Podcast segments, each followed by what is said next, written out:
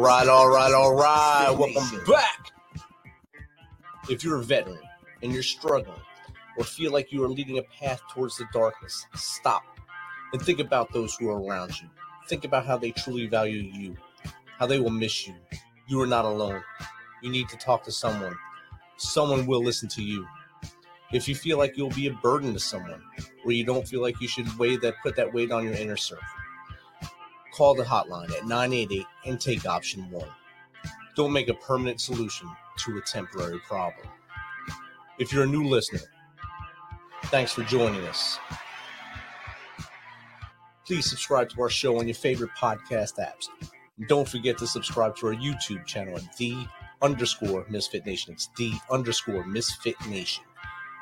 This will keep you up to date with our latest news, episodes, and of course, our great guests. Speaking of which, our next guest is a retired New York Police Department detective who has written four humorous books about the New York City Police Department. In addition to writing books, he is a professional raconteur with over a hundred podcasts, radio, and television interviews, and a contributor to the syndicated radio program Sterling on Sundays. So, without further ado, let's welcome the Misfit to the Misfit Nation, Vic Ferrari, 20 year retired New York City detective turned author. Welcome, Vic. Rich, thank you so much for having me on your show. I really appreciate it. It's great to you know link up and uh, knowing that we really lived only about an inch and a half apart from each other growing up. So I mean, this is this is amazing. You grew up on one side of the Hudson River, I was on the other, and uh, you you took care of those mean streets of New York for 20 years, and uh, I applaud you for that and all the all your brothers and sisters that were with you. Thank you, Rich. I appreciate that. So, Vic, if you don't mind, I mean, I just gave a little blurb about you there. If you don't mind telling us a little bit about your history from as far back as you want to go, if you want to go in deep in detail or whatever, to where we are, how you got to becoming an author and where we are now. Sure. So I'm a Bronx kid, born and raised in New York City, lower middle class family. My dad was a butcher. My mom was a stay at home mom until I was in my teens. When I was about five years old, my mom used to take me to the movie theater, my brother and I, and around the corner from the movie theater was a police station. And on the way to the movie theater, I'd run up to the police cars and look in the window and see the equipment in there. And then I'd watch the cops coming and going from the precinct and how they carried themselves. And sometimes they'd open up the police car and let me hit the siren or put a hat on me or give me a nightstick to play with. So I thought that was the greatest thing in the world. By age 10, my friends and I used to sneak into the local post office and steal FBI wanted posters off the wall.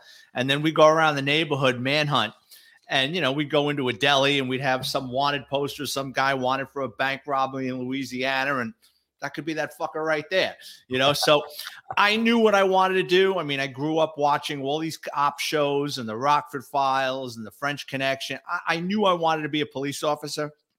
So by 20 years old i took the exam. By 21 i went i went to the new york city police academy.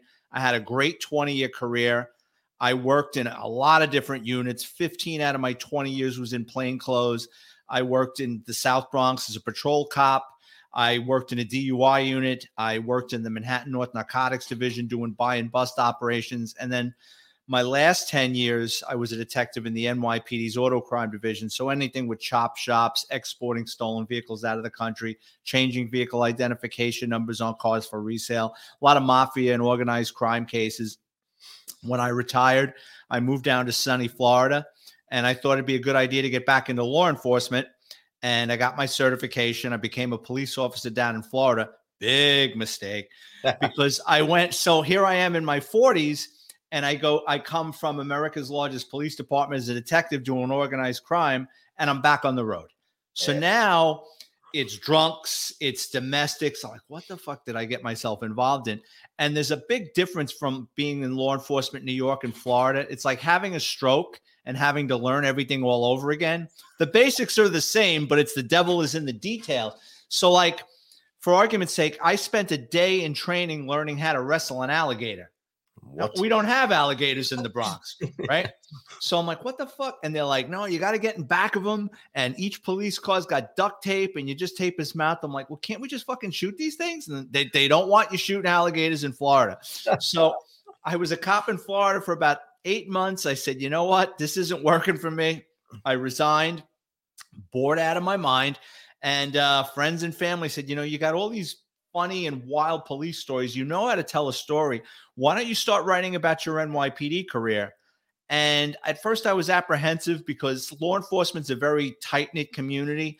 If I'm gonna, I didn't want to write a tell all tell all books and then be sour grapes. That's just not the way I am because I had a great career, right? I got a lot of friends still on the job or worked in law enforcement. So I said to myself, I'm going to write these behind the scenes books about the New York City Police Department, I don't want to get anybody divorced and I don't want to get anybody fired or embarrassed.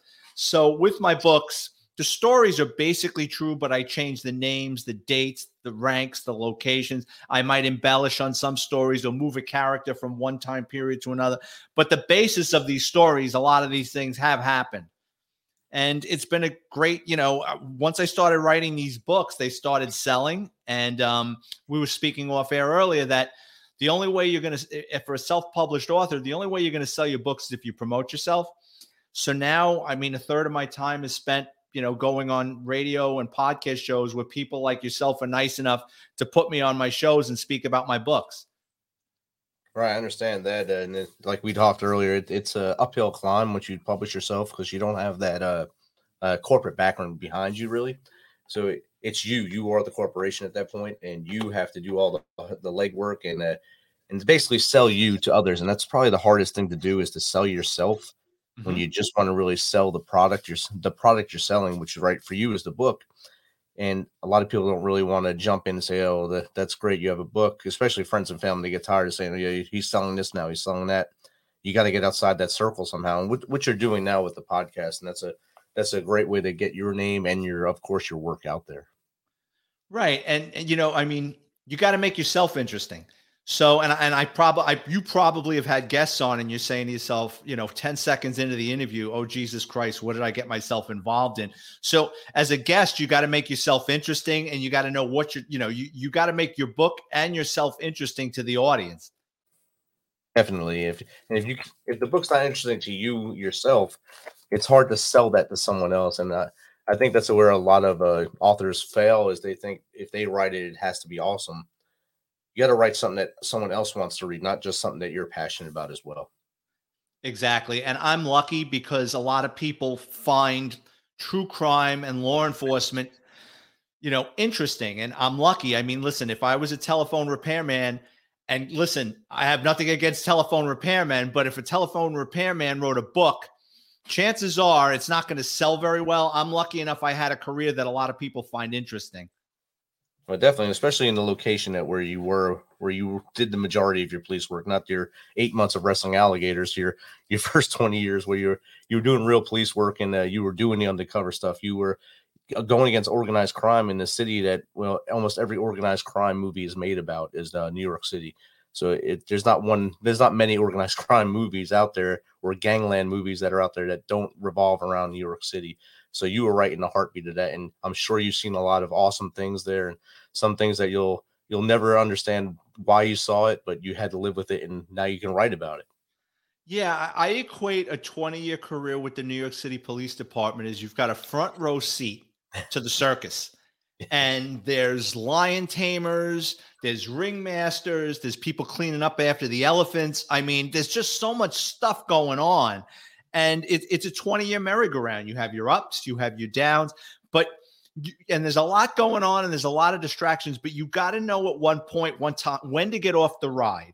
Because if you don't get off the ride, you're going to outlive your usefulness, and Seabiscuit's going to throw you on your head. Mm-hmm. So, as much as I enjoyed my career, I knew I was 41 years old, which is young to retire for, from a career, but I knew it was time. Things were changing around me you know, my office was changing. People going to different units. People were retiring. I was going to be the old guy in the office, as strange as that sounds at 41 years old. So it was time to go. And I'm glad I did pull the ripcord when I did. And that's the one parallel that uh, emergency responder, first responders, emergency responders, police especially have with the military. You can start at 18 years old. You can retire at 38, or like in your case, 41 years old. And people look at, oh, you're retired? Well, well, yeah, I just did 20 years of, of a career, and now I'm on to my new adult job now. And look, that's when I retired from the army. I told people I'm going to do my adult job now. Like, what do you mean adult job? You were in the army. I said that was just fun. It was like playing army for 22 years. It was amazing. I had a great time. but now I had to be an adult and actually do a job where I had to show up every day and wear different clothes every day, not not wear the same uniform. So it was kind of crazy for me at that point. And looking back, I, I wouldn't change anything. No, and and you know, eh, you and I are lucky in that you know some people take jobs because they have to. They they might not particularly enjoy the work, but they have to to put food on the table, health benefits, and you know it's a grind. For me, and I, I hope for you, I mean, every day I didn't know what was going to happen. You know, I had all these great experiences. It was exciting. I'm an adrenaline junkie. I mean, I love getting into car chases and chasing people and investigating cases. So, you know, I, I was the right fit for the right job. Definitely. And uh, I mean, you, over your 20 year career, I'm sure you, you were on the force when uh, 9 11 occurred. So I'm sure that was a kind of a, a bell ringer for the whole NYPD right there because that you guys all had to respond to one of the, the worst day in American history, basically, and then still patrol those same streets to make sure that people were safe. What were you? What was going through your mind those days? Uh, those days right after that happened. Well, 9/11 happened that that particular day. I was supposed to be down in Lower Manhattan. I had court. I had locked some guy up for a couple of stolen cars, and he was going to flip and become a confidential informant. And my office was in the Bronx. I was supposed to be down at court at nine. We were going to pull him out of jail and, and have a meeting with his defense attorney and the district attorney and hammer out a deal to, to spring him to work for us. And uh, I was supposed to go down with my sergeant and my sergeant was, was an hour late and he got to the office about eight o'clock and i'm like come on we got to go. We're going to piss these people off. And while he was getting ready the first plane hit and uh, one of the cops from downstairs came up to our office and said put the television set on. A plane hit the world trade center. So we were watching it and then when the second plane struck we said oh shit this has got to be terrorism. Call came from downtown everybody get in uniform and stand by and by 1 1.30 i was down there walking around and it was crazy. I mean, it was it was. Uh, I mean, I had 13 or 14 years in at, at by that point in my career, so I had seen quite a bit, but there was nothing to compare. I mean, it just was. You know, you got two buildings that are a pile of rubble. You've got all this debris flying around. Um, nobody really knew there was nobody knew what to do. We were just down there walking around until it got organized. And I was down there from about 1.30 in the afternoon until about five five o'clock in the morning. And they told us, go home, get a nice good night's sleep, and come back. And uh, I did that for about four or five days. And then they pulled us out, and then they sent us back a week or two later. We we're doing the bucket brigade with all moving the debris off the pile. And then they pulled us off of that, my particular office. And then when they opened up the uh, the landfill in Staten Island to bring out when they were getting heavy equipment in and pulling out the cars and trucks and vehicles that were crushed, they had us out in Staten Island in the dump. And basically, we were chopping open and, and opening vehicles with like jaws of life and different types of tools to make sure no one had perished inside the vehicles. Wow. And uh, that's, and that part of your experience in, in your career has to be probably the lowest point, I guess, having to go through that. What would be, what would you say was the biggest uh, high point you had during your career? I had a couple. Um, I would say when I got promoted to detective, my parents were there. Like when I got when I graduated the police academy, I was still a kid. You know right. what I mean? It was just I really didn't know what was going on. I knew I was going into field training. I didn't know what that was like. You know, I got promoted. I I had about ten years in, so that was a big deal to me. My parents were there. I knew, you know, I knew how the game was played more. Um, taken down a couple of cases. We, I worked on a case where we had um, people exporting 20 to 30 stolen vehicles a month to Shanghai. Wow. So when we took that case down and solved a bunch of homicides, I, I, would say a lot of it was, was, was, you know, the work, the pride I took in, in the work and the casework. Uh, uh, exporting cars to Shanghai made, made me think of Gone in 60 Seconds real quick. While you were saying this, I was thinking of Nick Cage driving around with the with the Mustang trying to get to the boat at night, and uh, and there you are stopping him. But uh, I'm sure that that wasn't the guy. But uh, I'm sure there was a lot more cars getting stolen in the what they had to do 60 in one night there and uh, get them out and overseas. But shipping to Shanghai from New York, that's a pretty complicated uh, operation. And uh, I'm sure you and your team had to put a lot of hours in to break that uh, ring up. Yeah, once we were on that case, it was all hands on deck. We did that case with the New York State Police and uh, the Westchester County District Attorney's Office because they were brought into the fold because a lot of the vehicles they were hitting dealerships in Westchester County. Like they were taking 10 cars at a shot. Wow. And uh, yeah, I know they they they were doing it for well over a year. And uh, the way it worked was you had a guy in Brooklyn, a, a Chinese guy, and what he did was he hooked up with a Jamaican middleman in the Bronx. The Jamaican guy knew all these car thieves. So the Chinese guy paid the Jamaican 5000 a car. The Jamaican paid the thieves anywhere between 500 and $1,000 a car. They'd steal, and the order was for Audis A6, silver and black. That's it. Wow. Excuse me. And uh, the cars were stolen. They were parked on streets to cool off to make sure they didn't have LoJack or a GPS in it. Then the cars would go into go into a warehouse in Brooklyn, and two stolen vehicles would go in per container. They would let the air out of the tires, so the cars would sit low in the container. Then they built a frame above it, and they drove a car or two above it, so they were getting three to four stolen vehicles per shipping container. The containers were then uh, they created a phony bill of lading. They um, a, sh- a, a, a trucking company would take the container, drive it out to Newark, New Jersey, over by Port of Elizabeth. They were loaded on trains. They were railed across the United States to Long Beach, California, and then they were put on ships for Shanghai. Wow. That's a and going for just silver and black cars, I'm sure that that had to be a meticulous operation on their side to try to find just those colors and then get them shipped off to their buyers. Uh, Well, they were their buyers were government. Their buyers were government officials. That's why they had to be one specific car and, and color. And the funny thing is, so we were up on multiple wiretaps. So we had Asian detectives monitoring the Asian wiretaps. We had Spanish cops ma- monitor because our thieves were Spanish, and we quickly figured out that a lot of our thieves were in the murder for hire business. So they were talking about whacking this guy, and I'll whack you like that guy. So when we took that case down, we solved about 15 homicides. Wow. So you cleaned the streets pretty quickly there with one one case really uh, with the tentacles out. You grabbed a, you cleared a lot of things. That's awesome. Yeah, and then that case bled into another case a year or two later, where a lot of the West Indian guys, the, the friends of that Jamaican guy, they were doing, um, they were stealing cars in Westchester County and the Bronx, and they were actually doing um, home invasions and burglaries. So that case kind of rolled into something else a year or two later. Wow. And I'm, I'm sure a lot of cases do that. They have that domino effect where if you find this guy doing this, his partners are doing something else, and they all kind of meld, uh, mind meld together, I guess, in the end.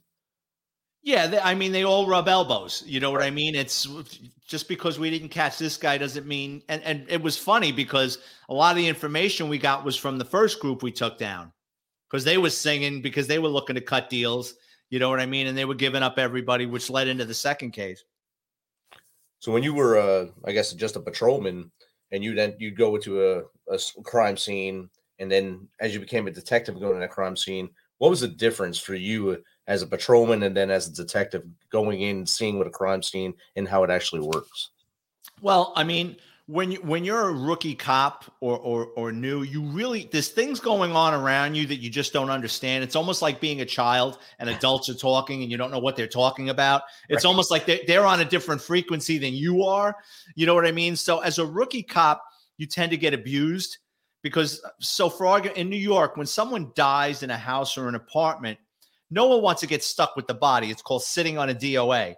And you've got to stay with that body until the medical examiner comes and says suspicious death it's going to the morgue for an autopsy or this isn't a suspicious death the family can call a funeral home to take the body you know get their arrangements in order so a lot of times as a young cop you go on these these doas in an apartment be it natural death or unnatural death and they want you to search them to see if they have valuables if they have their wallet on them and the old timers aren't going to do it and they'll throw you a set of latex gloves and go have at it kid.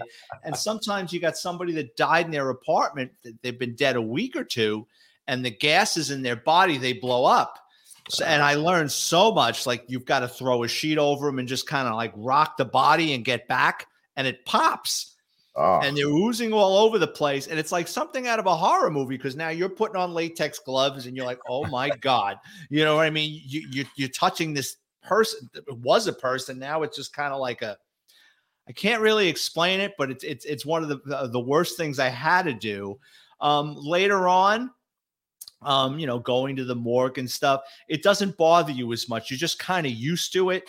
And and now you know how the game is played. You know when someone's trying to put something something over on you. You know when someone's trying to hand you a bag of shit, or someone's trying to skirt their duties. It's the same as the military. You know, right. someone's yeah, yeah, oh yeah, yeah, yeah. They're blowing smoke up your ass, and then they walk away, and you're like, uh, I'm stuck. Uh, can someone help me? What the fuck is this? Right. when you're older, you're two steps ahead of them. It's like, yeah, I I don't think so. You know what I mean? So you learn a lot. You know what I mean as you go along.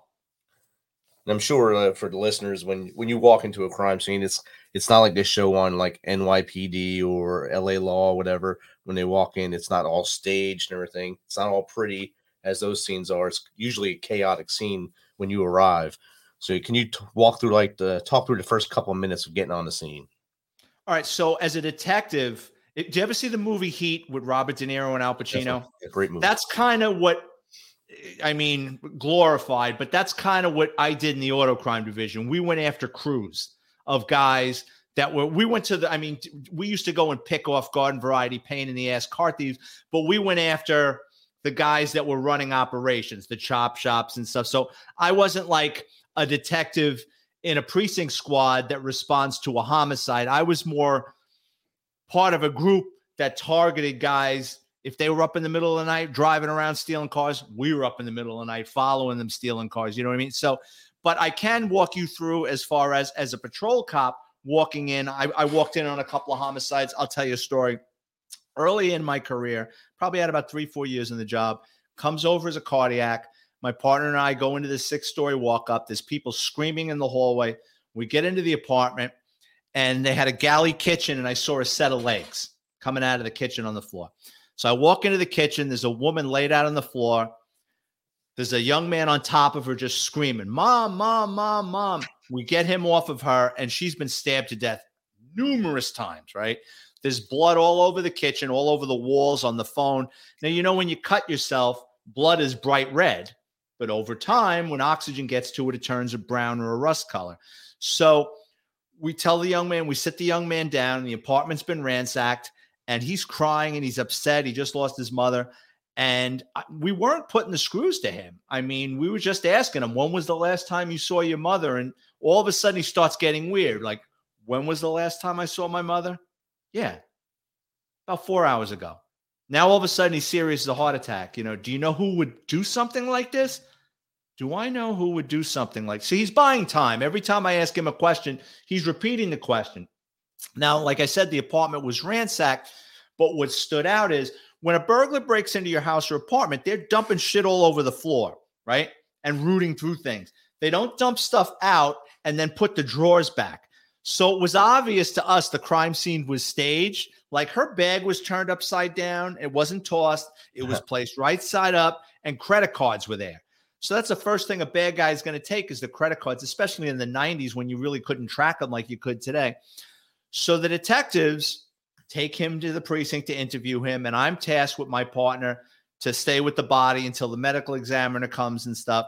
So in New York, when uh, when when a body goes to the morgue, the responding cops got it. It's a, a little piece of oak tag with a string. You write all your information, the deceased name on it, and you tie it around their toe. It's called a toe tag for identification. So I go back to the precinct and I'm vouchering some of the evidence. And I ask the detectives, I go, what's going on with this guy? And they go, we don't know if he did it, but he's not really, he knows a lot more than he's saying. And the young man had three uncles who lived across the street and um, they were asking a lot of questions.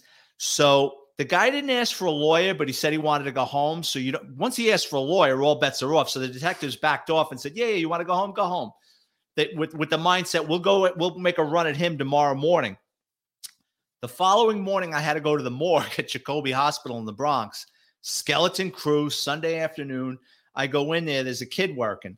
I hand him the paperwork. I said, I want to see the deceased because you have to ID the body the next day. The responding cop has for identification purposes.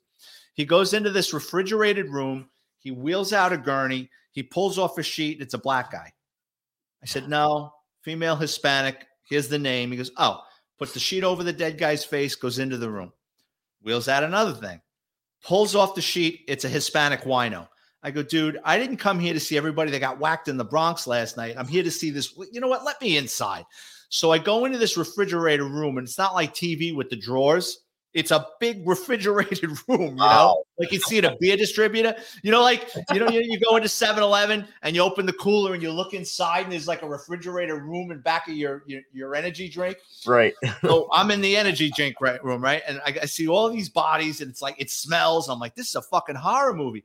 So finally, I recognize my handwriting on one of the toe tags. I pull the sheet off. I ID the woman. I, I head back to the precinct and all the detectives are high fiving each other. They're all excited. I go, What happened? What happened? What did I miss? They said, Well, we got up bright and early. We go to the apartment building. And when we hit the hallway, we heard screaming. The uncles, their nephew in the hallway, and thank God those detectives spoke Spanish. Because they were like, What happened with your mother? We want to know. And he gave it up. Oh wow. He, he told his uncles that he did it. What happened was he was he was like 19, as I remember correctly. Turned into a crackhead and would go back and forth. He'd be on crack, he'd get off of crack, and then when he was using, he'd steal from his mother, and he was abusive. So she told him, "I can't have this anymore. You got to leave." So he picked up a carving knife from the kitchen and stabbed her to death. And then what he did was he he took the um he took the he took the bloody clothes and the murder weapon and he put it in a plastic bag. Oh wow. He leaves the door ajar, hoping that while he's gone disposing of the of the evidence, someone will find his mother, and then he'll come back and go, "Oh shit." He goes, he gets on the train, goes downtown, gets rid of the plastic bag with the clothes and the knife, comes back three, four hours later, and the door is still ajar. No one found his mother. So now he's like, oh shit, people outside are seeing me coming and going. I can't leave again, right? I live here. So he goes through the whole thing of picking up the phone and starting the ball rolling, which backfires because ultimately he he was convicted. And uh, I just recently checked, and he's in there. It's going to be like 28 years. He's still in jail, and rightfully so. Wow. And all all because he got hooked on the sauce, basically. And uh, thankfully, you, as even a, a young cop at the time, were able to identify that, and that showed your path to the rest of your career. And that's a that's a eye opener for you to say, "Hey, I can do this job too." Same as these guys wear suits every day, and I and you did it well. Yeah, I appreciate that. You know what it is? It's um, you know, everybody reacts differently. There's no set way to act. Some people, w- w- when something hits them terribly, they get really quiet and stoic. Other people go to pieces. Other people pace and and go and just go fucking batshit crazy. So there's no particular way, but just the fact that he went from hysterical to all of a sudden quiet, and then he's repeating my questions. It was obvious something was more that you know he wasn't telling us. Right. All right. So we're going to pivot here. Uh, I know we talked earlier about you being an author. Let's talk a little bit more. How did you become an author? What was your influence to? Did you know you wanted to become a writer when you were younger, or it was just just something because friends and family say, "Hey, you need to write your stories"? Yeah, no, not at all. I mean, I I had it never occurred to me to write a book. When I was when I- you know, it's funny, when I was retiring, I was down at the Jersey Shore. As soon as I retired from the NYPD, I rented a house down in um oh god, uh just outside of Bradley Beach. Oh, in Bradley Beach. And I had a, a little bungalow down there and I said, "You know, I'm going to write a book." And I, I it it never came to fruition. And then when I retired a couple of years later from re-retired from that police department down in Florida, I just I just kept at it and kept at it and kept at it. And it, it took me a couple of years to, to crank out my first book. But now that I've got the you know the system and the process going, I average about a book a year. I, I love every minute of it. And I'm seeing, I think, six on here right now. Yeah, Six four yeah, four NYPD based, and uh, my latest is called Confessions of a Catholic High School Graduate. It's got a picture of uh, a kid in a Catholic high school uniform running out of a confession booth being chased by a priest. That really happened to me. Um, no, I wasn't molested, but when you confess one too many sins with, a, with an old drunken priest, it can lead to a foot chase through an empty church. and I'm sure your your parish priest, like ours in New Jersey, uh, even though the the confessional's uh, confidential, your parents would know by the time you got home what you confessed. So no matter what you confessed, you were still getting in trouble at home. My dad was waiting outside that particular day when that happened, and I, when I was running out of the church, the priest was on my heels. I shut the lights off to the church to put some distance between he and I, and uh, me and my brother ran out to the car, and I'm just looking at the church, waiting for this guy to come running out, and uh, he didn't. And my all of a sudden now, my dad wants to talk. So how did it go? Was the priest upset you were late? And I'm like, My father never wanted to talk to me after work. Now he's Phil Donahue. I'm like, can we just go? And uh, a couple of days later, when I'm making my confirmation, I'm sitting in. I, you know, kids got the memory of a fly. I figured this is over. We don't go to mass. I'm never going to see this priest again. And a couple of days later, I'm sitting in a classroom, um, my CCD classroom, to make my confirmation. And the priest comes into the classroom, and it was like a police lineup. He looked across the room and he pointed right at me and he goes, I'd like to have a word with that young man. And the teacher said, Yeah, sure. And he dragged me outside. He threw me in another classroom, right? And he's just throttling me about against the blackboard, smacking the shit out of me. And I remember as I'm getting pummeled, I look up and I saw the ABCs in cursive. So it's like I just kind of concentrated on that until the beating was over. And uh, he goes, Get out of here. And he chased me out. And uh, I was like, Thank God he didn't tell my father because you know it was personal and he wanted to be the one to get his licks in. But you know, truth be told, if he would have told my father, would have done a far better job. But um, oh, listen, I wasn't an abused kid, but I was a little son of a bitch, and I got you know I got as good as I gave. You know what I mean? It's I was always in trouble as a kid, not not bad stuff, but just screwing around and talking back and just doing you know things of the 70s and 80s when you could get away with things Right. And uh, our parents back then disciplined us in uh, the way they were taught. Not they wasn't abuse, it was uh learning points, I like to call it. And I think we oh. learned we learned many lessons as youth. Oh, my dad was like Indiana Jones with the belt, or my mother. Oh shit, with the wood spoon. Or I remember one time my mother took off her high heel shoe. She was chasing me around a table. And if you ever get hit in the top of the head with the point of a high heel, it's like I think I can still feel like an indentation in there, man. I mean, she's a little son of a bitch. It's a ding, ding, ding as I was running around the table. You're embarrassing the family. Oh yeah. Oh right. Don't bring that shit home. Right. I think we uh, all of with with both our names. I think we uh, we understood a lot of what uh, those the rules were. in a Catholic school, of course, uh, didn't help me much at all. It, it, taught me a lot of things about discipline and the brass ruler of a nun. So I had PTSD from a nun for a long time. So the army was nothing compared to her.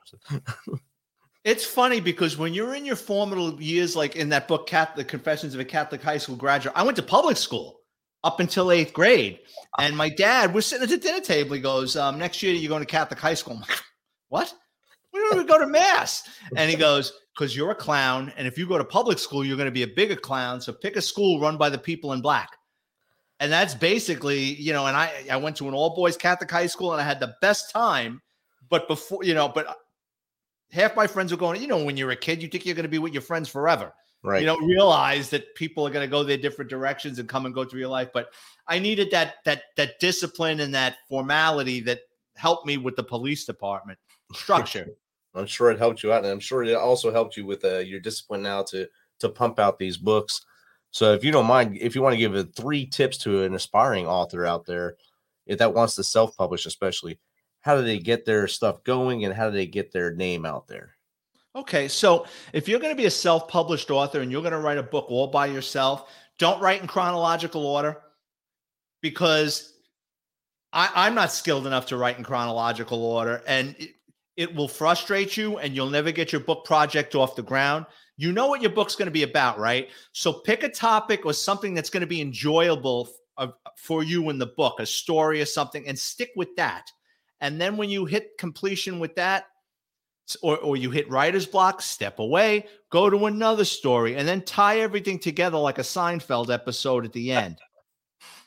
Stay away. If, if there's, there's if you go online and you want to self-publish, you can Google, and all these companies are going to pop up give us five, give us three, give us $10,000. We'll edit your book. We're going to promote it. They're going to rip you off. You don't need a partner. You're already going to have to go through Amazon that takes a percentage. Do everything yourself. Find a reputable editor. I use a company by the name of eBook Launch. It's like an a la carte service. So if you just want your book cover designed, they'll they'll design your book cover front and back. You know, so they'll do the cover, they'll do the jacket on the back with with the blurb, and your photo on the back. That's about 500 bucks because they create for a paperback and ebook. Their editing is is oh, here's another thing. Don't edit a book yourself and don't give your book after it's done to your friend's sister who's a teacher or a grammar Nazi. It's still not going to be done right. run it through a copy edit. You'll send your book off, you send your manuscript for a copy edit.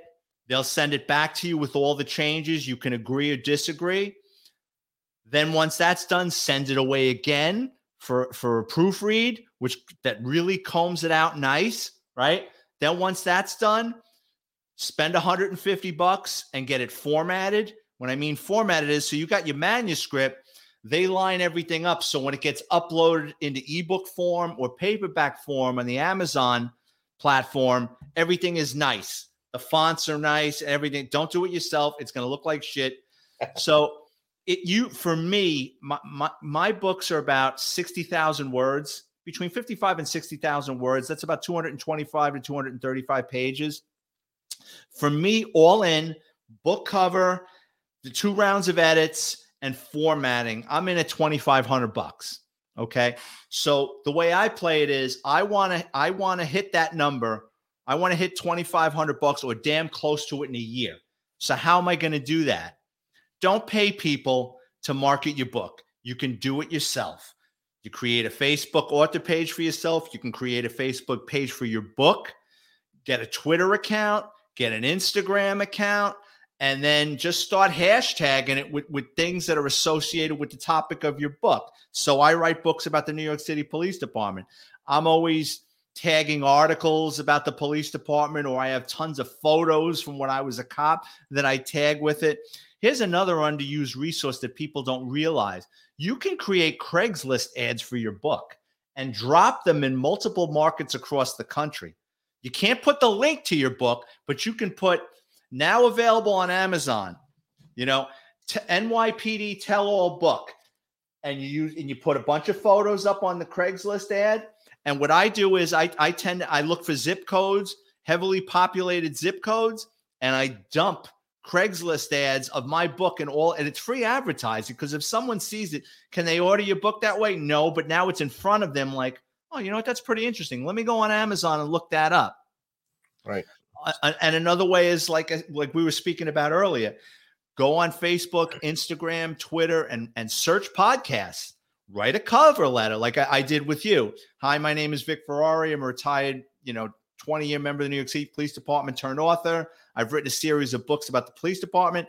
Here's the link to my book. You know, blah, blah, blah, blah, blah, blah. I'd love to be a guest on your show.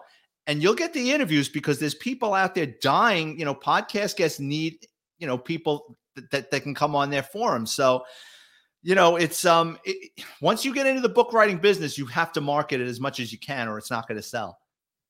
Awesome, great advice. Uh, if you're a writer out there listening, heed that advice, write it down. You can rewind later and get that advice again if you miss some of that.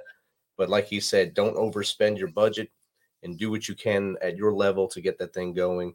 Like for him, twenty five hundred dollars all in per book. I think that should be the ceiling for most uh, first time writers anyway, unless you have that kind of uh, fu money in the bank to start being an author. So, Vic, thanks for taking some of your time tonight to come and uh, share your story with us here on the Misfit Nation. Thanks. Can I just can I just uh, plug my my my Amazon? Go ahead. Page? Sure. So all my books are ten bucks.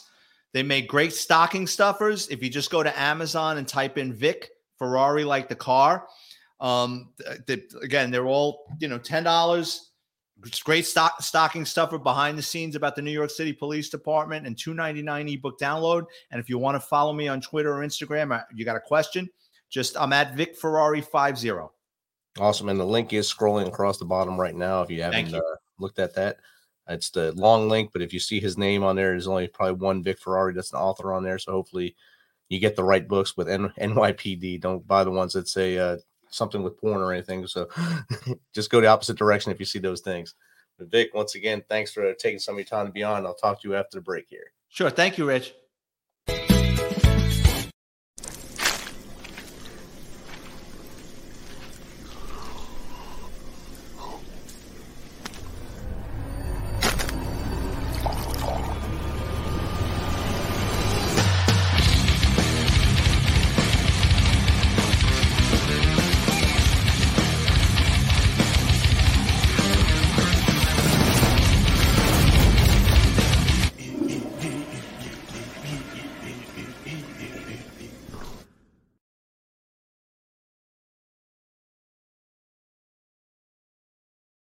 Thanks for checking us out and being a part of the Misfit Nation.